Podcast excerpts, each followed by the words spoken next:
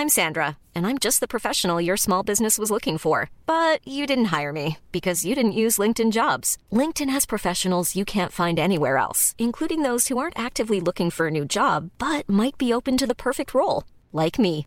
In a given month, over 70% of LinkedIn users don't visit other leading job sites. So if you're not looking on LinkedIn, you'll miss out on great candidates like Sandra. Start hiring professionals like a professional. Post your free job on linkedin.com/people today. Many of us have those stubborn pounds that seem impossible to lose, no matter how good we eat or how hard we work out. My solution is PlushCare. PlushCare is a leading telehealth provider with doctors who are there for you day and night to partner with you in your weight loss journey. They can prescribe FDA-approved weight loss medications like Wegovy and Zepbound for those who qualify. Plus, they accept most insurance plans. To get started, visit plushcare.com slash weight loss. That's plushcare.com slash weight loss.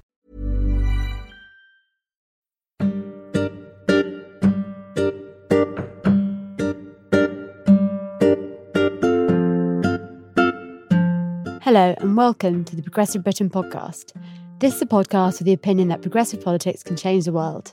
I'm your host, Henna Shah, and I'm here with the first in a series of exciting summer interviews with some of the most effective campaigners and activists in our movement. This week, Stefan and I had the pleasure of interviewing Lord Alf Dubs and Councillor Stephen Cowan, leader of the London Borough of Hammersmith and Fulham, about their campaign to give safe passage to refugees. We were both really inspired by speaking to them, and I hope you will be too. As always, please subscribe, rate, and review the podcast, or just send it to a friend who you think will enjoy it. The more people we can reach, the more progressive campaigners we can inspire to make change. Finally, our extra show is taking a summer holiday, so we'll be back on Tuesday. In the meantime, enjoy. By every measure, the United Nations data has shown that the number of globally displaced people is on the rise. At the same time, many governments across the world that could once be relied upon to play their part have turned their backs on these refugees who need help. Today, myself and Henna are joined by Lord Alf Dubs, long-time campaigner for refugee rights and once a child refugee himself, and leader of Hammersmith and Fulham Borough, Stephen Cowan, to hear about the work they've been doing to tackle this issue from the bottom up. Both of you, thank you very much for joining us. It's good to see you. Henna, do you want to kick us off? Yes, I will. So I just want to start by picking apart why this issue is so important for you both. Stephen, you mentioned that you've both been to visit the Calais jungle and you've also both been to Greece as a pair. What was that like? I think the shock as you, the first time I went to Calais, as you crunch along the white gravel, and is, is, is the people just coming out and watching you and wondering what's going on. As we got led into a darkened, what looked like extended shed, uh, I could just make out maybe twenty or thirty very young boys sitting around, quite a lot of expectation on their face. And I came across one child who sat next to me who was shivering. Um, and it was um, the 18th of August, 2016. So it was a very hot day. So when I said to the interpreter, Why is this child shivering? He said, Because the child's been driven mad with fear. Now, that was an eight year old. In fact, his 10 year old brother, who was also there, told me he was acting as his dad. But to think about what that young person had been through and to think about what he had right to expect in his life, then there's a huge dichotomy. And I think it's for politicians like Lord Dubs to step in uh, and who are stepping in and are trying to fix that with the sort of compassionate type of leadership that we so need. Alf, does that mirror your experience? Well, I certainly share share Steve's experience of, of visiting the, the jungle or was left of it in Calais, and indeed the terrible conditions on the Greek islands and in, the camps there. And t- desperate situation for these, particularly the young people. They've got no hope. Uh, they've, they've got no sense of a future unless some country like Britain gives them a chance to safety. And it, it's, it's that awful feeling of their lives have, uh, have been spent in these terribly dangerous conditions. And I get the feeling we've got to do something to help them. You know, we can't just walk away from it. And I want to touch on your experience here because many of our listeners will already know that you arrived in Britain on a train from Prague in 1938 at just the age of six and you were one of 10,000 Jewish and other children rescued by the Kindertransport. And I think already, even though not that much time has passed, it's really hard for later generations to really understand what it was like at that time. How has your experience impacted the way you see the current political moment that we sit in now? Well, obviously, I'm more emotionally involved with the cause of refugees than if I hadn't gone through that sort of experience myself. On the other hand, the argument on behalf of refugees should not depend upon the personal experiences of the uh, uh, uh, of the person put, putting them forward. Uh, the argument on behalf of refugees is, is independent of that. However, I would add this that it's been very helpful uh, as regards the government for me to be in to have been an unaccompanied child refugee because they find it harder to criticize the idea of unaccompanied child refugees. Otherwise, it looks like a personal attack on me. So, so, so I've, I've, sort of I've been used to that. Uh, actually, I never talked about my background. It, it was the media, media that did it. But, but I, I, do think I have this emotional involvement because in some of these young people, I see a picture of myself, except that because my journey was easy, but I fled the Holocaust. Um, uh, some of them have been through terrible journeys, six months or a year, traveling across Europe, across the seas in very dangerous circumstances. So their their background has been more traumatic in terms of the journey they've they've had. And many of our listeners will have heard Beth Gardiner Smith. Um, we did a podcast with her a few months ago talking about the Safe Passage Our Turn campaign. And if you're a keen progress activist, you will have seen Eleanor Harrison, who gave a session at Progress Conference, which was excellent. But for those who haven't uh, attended the event or heard the podcast, Alf, could you maybe provide us with a quick recap on what Safe Passage is trying to achieve with this campaign? Yes, it's very straightforward. Britain took 10,000 unaccompanied child refugees in under a year in 1938 39. And the campaign we're putting forward, the, the campaign, the ask of, of, of, the government and of, the, of politicians, is that Britain should commit to taking 10,000 unaccompanied child refugees over the next 10 years both from Europe and also from, from the region, that's to say from Jordan, uh, Lebanon, and Turkey. It's a thousand a year. It's such a small ask. It's about five per local authority. But we want to enter into that commitment because by doing that, we give young people stuck in these terrible conditions hope for a future. Stephen Hammersmith and Fulham has also been very active on this front. I want to hear about this storytelling event called You, Me, and Those Who Came Before, and I also want to hear about where that fits into your broader strategy as a borough to get involved with this issue. Actually, well, one of our values that we're, uh, we stand for as a borough is to be a compassionate council, which is something we tell the staff and our residents and to give an understanding of what we're here for.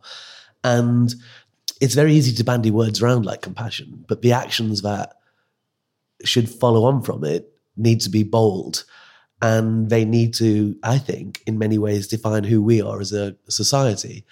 What makes me proudest of my country is where we've been our, our most compassionate and where we've done the, the, the the type of things that have shaped the world and shaped our country to be the, everything that we love about it today.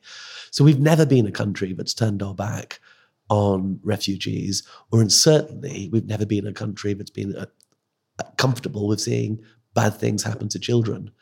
So someone needs to step up in this society. And there are people like Alf Dubs and Vanessa Redgrave and Juliet Stevenson and Safe Passage and many people who are doing that. But I think it's a responsibility of anyone in elected office to be as big and bold as possible in fighting on this cause because we cannot allow these horrors to continue. And in terms of engaging people in that fight, storytelling's a massive part of that. Are there any stories that have stuck out for you that have really kind of hammered that home? Um, I think um, there's too many stories to hear. Uh, when Alf and I were in, um, I recited the story of when Alf and I were in Lesbos, and again it was a ammonia smelling um, refugee camp. And there was a bit where um, I was standing next to a tent, and a lady came out, and she saw me um, and asked who I was. And she said, "Well, let me introduce you to my friend." And her friend came out who'd given birth earlier that week. And they placed this small baby in my arms who was a week old. And you know, if you look into the eyes of a small baby, especially if you had one yourself, there's a moment where you connect. And I looked into this beautiful child's face and then looked at the mother and the anguish on that face. And she's just like, I don't know what's going to happen to us. So I, I honestly do not think that it is in any way British not to try and answer that question. And I know that our society is an amazing country and we need to have a government that listens to its better angels. And it's people like Alf and others who are campaigning that are hopefully making it do that. Well, and Alf, you're a long time campaigner on this, and I'm interested to hear how big a part does storytelling have to play on campaigning on this issue because it's so engaging and so harrowing at the same time? Let me first pay a tribute to Hammersmith Council, uh, Steve. I think they're doing a great job. I've talked to lots of local authorities, and Hammersmith are doing it, and it makes it much easier for me to say to government, it can be done. Here's a council that's doing it. Uh, I, I, think that I think that I think that's important. Well, I think storytelling storytelling is important, and of course, uh, everyone has their stories and their experiences, and they put them over in terms of what happens so that people understand. I, you know, I, quite a few here. Uh, there, there, was one young um, um, Syrian boy, I think, who told me about the journey and how he traveled and he'd seen his father killed in front of him by a bomb in Aleppo or Damascus. Shocking, shocking for somebody to go through that. Uh, and yet he'd moved and, and he'd come, he, he'd, he'd come, he got to Calais and, and, and then he was anxious to get to, get, get to Britain. And I think the story of what people have been through in their lives is so moving and it's so important. I think we have to tell it. Uh, Vanessa Redgrave made a film about, about refugees called um, uh, Sea Sorrow. And again, that tells several stories in one about refugees, the journeys, uh, and the challenges and the difficulties and, uh, and the responsibilities. So we all have to tell it. And I think the key thing is to get public opinion on side. And I think Steve and Hammersmith Council have done that in Hammersmith. And it's very important. If we don't have public opinion supporting us, then, then we can be shot down. And so the important thing is get the public on side, get the public to understand, especially about child refugees, put the argument, put the case, and people say, yes, we can do more. Um, that leads me on very well to my next question, actually, Alf, um, because Stephen Hammersmith in Fulham has taken in many more refugee children in comparison to other councils in the UK. Um, obviously, an argument that's made a lot on the right, but also unfortunately on the left as well, is a question of integration and how young people from different cultures might integrate into our society. It'd be interesting to hear from both of you what your response would be or about how you can win over public opinion on that front. Firstly, there's a lot of other councils taking refugees. There's two ways refugees get here. They either get they either arrive in UK where they automatically have rights, and then there is a voluntary government scheme that looks to share out once they arrive where those children go to make sure that one or two or three particular councils don't have too much of that financial burden. And Croydon for Council, for example, is taking hundreds and hundreds of children that way. What we've done in Hammersmith and Fulham is to take more Dubs children than anybody else taken 25 so far, and we've said we will take 200 if the government gives us full cost recovery. And that means taking children directly from the refugee camps and cutting out the middle guy, which in this case are some very unsavory people traffickers and people smugglers. So we think that's the right thing to do. In terms of uh, for public coming with us, I think in government, you always have a duty to try and govern for everybody. So in Hammersmith and Fulham, we have over the last five years the best record at cutting tax in London, the only council in Britain, only only council in England to count to abolish charges for adult social care, the first council in the country to give free breakfast to all children. And we have an industrial strategy that's trying to bring about the best business startup opportunities and jobs and careers for our residents. And we think it's the first of its kind in the country. And so we're intent on delivering. So within that context, where we're dealing with the basics that the, that the public want us to do, we did say we would spend some of that political capital on taking refugees, not knowing what the reaction would be. And I was, I don't think I've ever been so happily surprised in my life by the number of people who then stopped me in the street to shake my hand and said, Thank God you're taking some refugees and you're speaking up for those children. So we should never underestimate the generosity of people and the kindness and decency of people.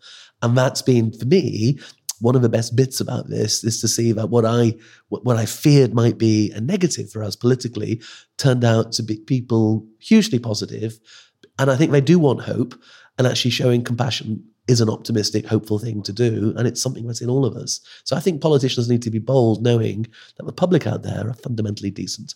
Um, Alf, do you have any thoughts on this? Well, I, I, I, think Steve, Steve, has in fact said that. I think it was a brave step by the council to do it, because they did it. There, there, there could have there could have been a, a, resistance to it, but I, I think he's done it, and he's he's taken council have taken some really quite children with disabilities. There's one boy with serious mental health difficulties, and the council have taken him.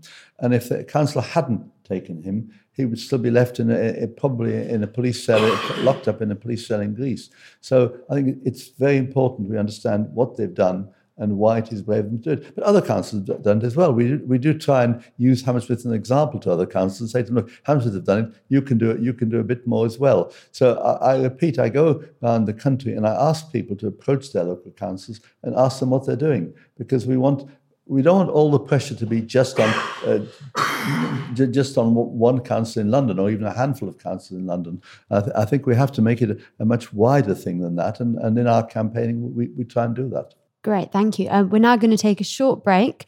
Um, in the meantime, please subscribe, rate, and review. It helps us get our message out to progressives around the country and in the Labour Party. And when we're back, we're going to talk a little bit more about refugees and safe passage. There's never been a faster or easier way to start your weight loss journey than with PlushCare. PlushCare accepts most insurance plans and gives you online access to board-certified physicians who can prescribe FDA-approved weight loss medications like Wegovy and Zepbound for those who qualify. Take charge of your health and speak with a board-certified physician about a weight loss plan that's right for you. Get started today at plushcare.com slash weight loss. That's plushcare.com slash weight loss plushcare.com slash weight loss. I'm Sandra, and I'm just the professional your small business was looking for. But you didn't hire me because you didn't use LinkedIn jobs. LinkedIn has professionals you can't find anywhere else, including those who aren't actively looking for a new job, but might be open to the perfect role, like me. In a given month, over 70% of LinkedIn users don't visit other leading job sites. So if you're not looking on LinkedIn, you'll miss out on great candidates like Sandra. Start hiring professionals like a professional. Post your free job on linkedin.com slash people today. Hey, it's Ryan Reynolds, and I'm here with Keith, co-star of my upcoming film, If, only in theaters May 17th. Do you want to tell people the big news? All right, I'll do it. Sign up now and you'll get unlimited for $15 a month in six months of Paramount Plus Essential Plan on us. Mintmobile.com slash switch. Upfront payment of $45 equivalent to $15 per month. Unlimited over 40 gigabytes per month. Face lower speeds. Videos at 480p. Active Mint customers by 531.24 get six months of Paramount Plus Essential Plan. Auto renews after six months. Offer ends May 31st, 2024. Separate Paramount Plus registration required. Terms and conditions apply if rated PG. Alf, we've heard all kinds of promises from the Conservatives about their commitment on taking in refugees. Have you thought that their words have lived up to their actions? They haven't. When my amendment went through, I was assured by the then immigration minister that um, that they would live up to the letter and spirit of the amendment. And it's my contention they've done no such thing. As the amendment went through, there was no actual figure uh, for the numbers but the government arbitrarily said we'll limit it to 480. And of those, they've only taken 220. You know, they're nowhere near even their own limit. And we know there are children in, uh, sleeping rough in northern France near Calais, or children sleeping sleeping um, uh, in terrible conditions. The camps that Steve and I visited in on, on Lesbos, uh, and there's a desperate need. Uh, and, and so you know, we can do we can do better. And, and I think for some reason the, the government are dragging their their heels. I know the individual government ministers have actually said to me privately, keep on keep on with it. But uh, but the government policy as a whole has not, has not been not, not been helpful. And we've tried to make sure we get support from politicians in all parties. But of course we've had more support from from opposition policies and uh, politicians and from government supporters. We've tried to make it that because we want public opinion not to see it as a as, as a totally one party issue. And Stephen, um, in a speech you gave um, at the storytelling event, you said that Europe is experiencing its worst refugee crisis since the Second World War.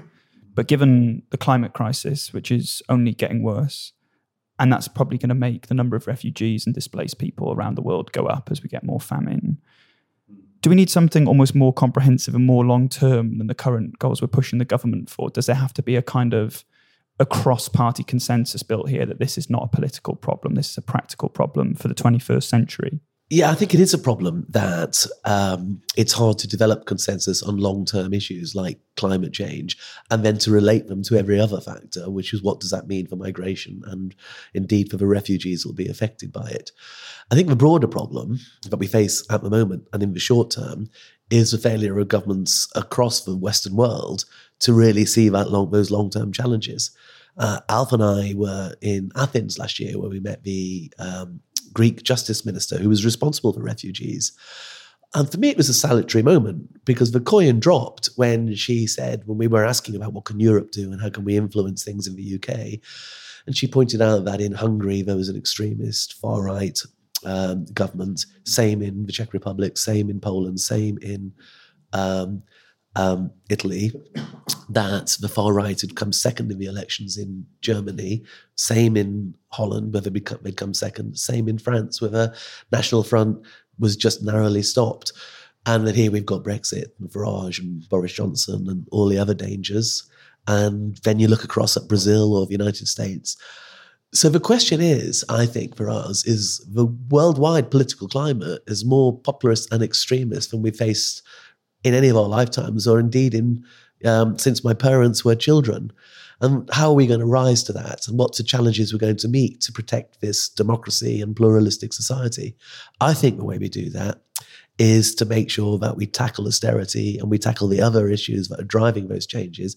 But at the heart of that, we have to be very proud and bold in arguing for our values. And at the heart of that is a compassion and a belief in our fellow human beings. And that, I think, at the end of the day, is the type of uplifting thing that can break through the fear and hate coming from the popularist. Yeah, and exactly. And Alf, I want to bring you in here as well because if this refugee crisis is set to only get worse for the time being, and we're already seeing such high levels of xenophobia in countries turning their backs on this crisis, is is this problem set to get worse? Is it going to get harder and harder to make this case, or like Stephen said, is this is this an economic problem fundamentally we've got to solve to bring people on board? Well, it's pretty, it's it's pretty complicated, but I think we have to we have to be on our guard, as as Steve Steve Stephen just pointed out, that, that there are political parties of the extreme right in many European countries who are exploiting the refugee situation for their own political ends, and I think we have to be on, on guard about that. Which is why it is important we get as broad political support as we can in this country, so that we don't allow the far right to to exploit refugees against against the humanitarian instincts of, of, of, many people. If I can go back to my first visit to Calais when the jungle was still there, part of it had been cleared. And in the shopping street in the middle of the jungle, they had a display of tear gas canisters and rubber bullets. And I said, What are they for? And they said, when they tried to clear the first part of the camp, they'd use those to get the refugees to move on. I said, How could they do that? And they said that the then French government was extremely worried about the National Front in that part of Calais. And they uh, uh, and that's why they were using the, these terrible things. And I said, but you don't defeat the National Front by using their weapons or by, by behaving like they do. So I think we have to be on the guard that the extreme right in Europe is very, very dangerous. And we have to be on our guard against them. And we have to make sure we put the argument, we keep arguing, we keep attacking xenophobia and to say these are people who are entitled to a decent life. And for heaven's sake, let's show we're humanitarian and offer them a decent life. We're not talking about everybody, we're talking about a few. Could I just add one other thing?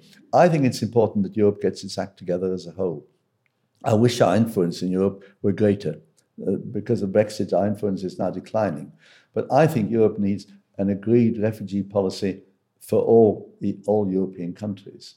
Uh, and so we don't get people like Hungary saying, and the, their leader said, um, refugees have nothing to do with us, we only want white Christians. Well, that is totally out of kilter with, with the way in which Europe is moving forward and in which we're moving forward, and, and, and Germany and Sweden and so on. So I think, I think we need to look towards uh, more international agreement about refugees so we don't have one country blaming the other and nothing happening. Absolutely. Um, now, Stephen, as leader of a council, you've been on the front line of fighting austerity and cuts. Um, has it been hard to find the resources that you need to support these refugees? I think I already know the answer to that, but anyway. Um, and if you did have more funding, what more do you think could be possible? Well, we've already said to the Parliamentary Select Committee, which I gave evidence to, which is the government gives us full cost recovery. So it pays for every aspect of the charge we have. Then we will take 200 child refugee Dubs children immediately they haven't taken us up on that. We've joined up with the Safe Passage uh, commitment of doing that over over 10 years. Uh, and again, that's a very bold commitment. So the question is why? And the reason why is we think that fits with everything else we're trying to do. You know, when you look at austerity, it's not just, I think, economics that make people question what their political representatives are doing. It's a sense that you know, anyone who's knocked on the door for a long time will have had people saying you're all the same. And then, you know, what we've done, for example, on austerity is to take a very kick ass approach to property developers. You know, so we don't take hospitality, for example. You know, the way the system often works is you'll have a lobbyist inviting you for dinner or a football match or uh, the proms. We don't take a penny, which means that, and we also don't allow lobbyists to come and see us. So it means that anyone who wants to develop in Hammersmith and Fulham has to come and see me. And then we negotiate. And we negotiate against a backdrop where um, for the last 10 years, the development industry has ripped off the public sector by billions by complaining that it didn't have the money to spend on uh, affordable housing and other things, which the public care about. Now, that last 10 years has been the biggest property boom in the post war period. So it wasn't true when they said that. So we've called them on that and have got 643 million quid from developers, which is a record for this borough, but it's also a record for this any council in the country. And that's what I think when the public knows stuff like that, they, they're on our side and we're on their side. It's a case of going out there and fighting their corner. And when people see you doing that, then they're quite happy for you to do other things as well. But the first base for most members of the public is they want elected representatives who are going to take a hard nosed, tough approach in standing up for them and their rights and their children's rights uh, a kick-ass approach to property developers. I can hear friend of the pod, Philip Normal, firing up his t-shirt printer as as we speak. Um, it's a fantastic, fantastic expression, isn't it? Uh, I, I, it really is. I, I, my hat off, my hats off to Stephen and his fellow councillors. I think that may have to be the subtitle for this episode. and if we can get you in a t-shirt or dubs with a kick-ass approach to property developers, I think that would be Sorry, brilliant. um, just to move things on to slightly more serious matters. So we've seen this week, and um, this episode will be coming out a little bit later, but unfortunately, this is an evergreen sentence. Um, we've seen Labour's anti Semitism crisis getting worse and worse, and we've also seen anti Semitism um, more generally on the rise. Um, at the same time, we've seen anti Semitism and Israel being weaponized by the far right in places like America as a way to excuse blatant racism knowing what you know and having seen what you've seen, how worried should we be right now about the state of affairs? I'm pretty worried because it's 70 or 80 years um, after the Kindertransport came. It's 70 years after we, the, the or, uh, after the concentration camps were liberated, and we're still discussing anti-Semitism. I find that deeply, deeply shocking. Uh, uh, and can I just say that I think I think it's possible to be totally opposed to anti-Semitism and still be very critical of the Israeli government. I certainly am. And, and, and merging the two only weakens the argument uh, about anti-Semitism. That's, that's, that's, one point. But secondly, I think we've got to be pretty tough and resolute. Uh, I, think uh, we have to take action against any form of racism, whether, whether it's racism against black people, whether it's Islamophobia, or whether it's anti-Jewish racism. And I think we haven't been as a Labour Party, we haven't moved fast enough. We should have nipped this in the bud at the beginning, uh, and, and the party response was far too slow, mm. and it is still too slow. I think it was uh, one of your colleagues, Lord Peter Hain, who wrote a piece with Daniel Levy about um, how the anti Semitism crisis actually makes it harder for Labour to be a credible voice for a two state solution and a credible critic of the Israeli government. Yes, I, I, I, agree, I agree with that. I was at one of the, one of the meetings where, where they were both present just, just, just, like last week. And, I, and, and other people also who know very much more about the region than I do have said that this whole anti Semitism argument is weakening the, the, case of the Palestinians. It is weakening the case for a two state solution. Therefore, it is jeopardizing peace in, in the Middle East. And we've got to be absolutely clear that, that the anti Semitism argument should not stop us criticizing the policies of the, of, of the Israeli government, uh, because that is the best way, a change in, in Israel policy, be the best way to move towards a two state solution, which I still believe is the only way forward for peace there. And just one more difficult question before we end on a high note, Stephen. Um, we've seen how the chaos and the division within the Labour Party disrupts advocating for things like a two state solution. Does the chaos and the day to day drama of the Labour Party, is that frustrating for you as a borough wide representative when you're trying to make change and people whose doors you're knocking on, all they see about the Labour Party is infighting and chaos and anti Semitism? I think the Labour Party is the greatest institution for change that not just this country, but if you look at it in the broadest historical sense, then the world has ever known. And so I will always be a proud member of the Labour Party uh, for that reason. I think it's incumbent on all of us who share that love for our party to make sure that it always reaches to the highest ideals. And so our call here in Hammersmith and Fulham, because we're a very united group, is always to live up to that.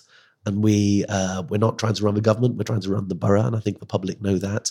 So we have a very clear, stated brand which people like. We had the largest swing to Labour twice in the last two council elections anywhere in the country. Um, but I think this party is a very important thing for our civilization. And when it's at its best, we sweep into power. And that's we need it to be at its best for those reasons. Brilliant. Well, we're approaching a high note there, so let's let's keep that going. Uh, we're putting these questions to both of you now, so we've got a few questions to run through. Um, so, Alf, let's start with you. What's the thing that you've done whilst campaigning or being in office that you are the most proud of? I suppose the campaign on behalf of child refugees, because we had a success in getting the legislation through both houses of parliament. And although the numbers are small because the government have responded very poorly, the fact is that even one child being brought to safety to have a decent life is one victory for humanity. So let, us not disparage the success we've had and the success we've had in, in, in areas like in areas like in like Hammersmith. Uh, that's number one. Can I just uh, slip in? A yes, go on. Yeah. Um, most of them don't get that sort of publicity, but but, but I, I was quite involved in the campaign against um, against um, cluster bombs and cluster munitions. They're a bit like landmines. These are bomblets which are which are dropped in a bomb or which, which are fired in a shell, and they, and they become several hundred bomblets. Which, after the conflict is over, they lie there and children step on them and have their legs blown off. And we had a campaign, and about 119 countries signed up to outlawing them. Not everybody. The Americans didn't, the Russians didn't, uh, so on. But but I think that's a success. And the third one is I was privileged to be a junior minister in Northern Ireland. Ramon Mowlam was there, and I think any small contribution I I made to the peace process and the Good Friday Agreement makes me feel there are things in politics that are worthwhile. And with the no deal approaching now, it seems more important than ever that work that you guys did in the 90s. Well, I think anything that puts the, puts the Good Friday Agreement into jeopardy, which I'm afraid a no deal agreement would, mm-hmm. and which is liable to increase the tensions in Northern Ireland and bring, and bring back a hard border, were absolutely appalling. Mm-hmm. Uh, I shudder at the prospect for the people of Ireland and people here if we turn the clock back. You know, can I just say one yeah, other thing, yeah. if I may, just on a fan, go for it. fanfare. You know, this going back to refugees, this country gave me tremendous opportunities. It gave me a warm welcome, and I would like to feel that child refugees coming to Britain today will have the same warm welcome and opportunities that I had. Brilliant. That's a that's a tough act to follow, Stephen. What have you got for us? It's a very tough act to follow. So I am extremely proud to be a foot soldier following Alf Dubs, um, which is uh, something that I think anyone who can be associated as one of Alf's team uh, will will feel that sense. in terms of what we're doing here, you know, in the broader sense, we came in with the aspiration of being a bold administration that blew the roof off the building and maybe tried to demonstrate what social democracy looks like at its very best. And so I am glad that when the NHS held their conference to defend the cuts on the NHS, they came to Hammersmith because they saw us as a centre of a fight. And that earlier this year, after a seven year battle where I've had numerous legal threats from the government, um, we saved Charing Cross and stopped the biggest hospital closure program in London's history. And you know, I do think I look at my team and I do think it's great that we're the only council to give free breakfast to all children. We're the only council to make sure that our elderly have no home care charges because social care is fundamental to their civil rights and way of life. And we do stuff like we're the first council to argue for a people's vote and are still making sure that we're not going to crash out the European Union. And we'll spend an awful lot of our time and effort fighting to remain as full members of this beautiful creation, which is the European Union, the European dream. So there are many things. I always think, though, pride is a bad thing to have in a politician, uh, you know, and so it, it's it's it's really very incumbent on all of us in any leadership position not to get leadership disease. And so I try not to, uh, you know, I try and take my lead from Alf and uh, not get too, too, too, too taken with the things we're doing and just focus on doing them. Well, can I just say it's great? It's great to be living in Hammersmith. It was great to be campaigning on behalf of the Labour group uh, in both the last two council elections. It's great to have had, great to be part of their victory as a small foot soldier who spent his time knocking on doors. But God was I proud when they won. Yeah, I must say I did like the look on the Conservatives' faces when we were the um, famously the best tax cutting council in Britain for our, our, whole of our first term. I mean, they just had nowhere to go. And the fact that other Tory boroughs were yanking up council tax and we were freezing it and cutting it for our first term was good. And we still cut more council charges and stealth taxes than any other administration in the country. So um, there's quite a lot that sometimes makes me smile. This has made me feel more hopeful already. It's cheered me up no end. I think I'm going to amalgamate the next two questions. That will work. Obviously, our listeners are all progressives who can be a bit depressed about the state of politics and the state of the Labour Party. I used to say it was like hitting my head against a brick wall. Now it feels like you're hitting your head against a massive stone castle. But I guess from the both of you, for activists who may be losing hope a bit, what's your best piece of advice? Well, it falls to each generation to find that hope and then to explain it to the public who will vote for it if we articulate it in a way that looks believable. So I would say that hope is incumbent in the Labour mission. It always has done. You can't make the radical change that our party has made to our country and indeed to the world without being optimistic. So there are people are obliged to look for it. And I tell you where I find it. I find it in almost every member of the public I come across. Every person I meet, you continuously find decent people who are willing, not just things for them and their family, but for all of us. They want our country to be better. They want it to be kinder. They want it to be stronger. And within that, there is a space for leadership where Labour can lead. And this generation, the next generation, always finds its leaders. So maybe they're listening into this podcast. I hope they are, because that's exactly what we want for many generations to come. Brilliant. And Alf, can you, can well, you finish I, first of all, I can fully endorse what, what, what, what, what Steve said. Can I just, can I just add, add, add this thought?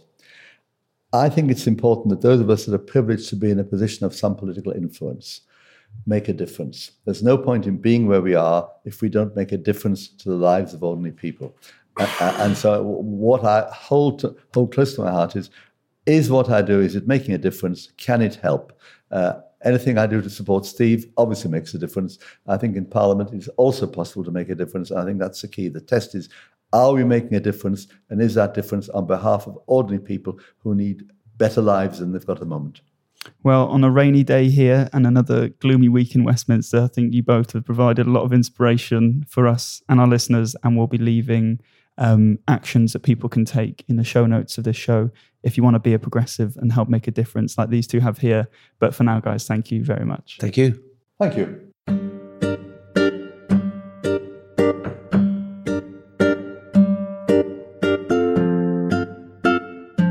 You've been listening to the Progressive Britain podcast. The music was One in the West by Blue Dot Sessions, licensed under Creative Commons, and many thanks to our fantastic and long suffering producer, Caroline Crampton.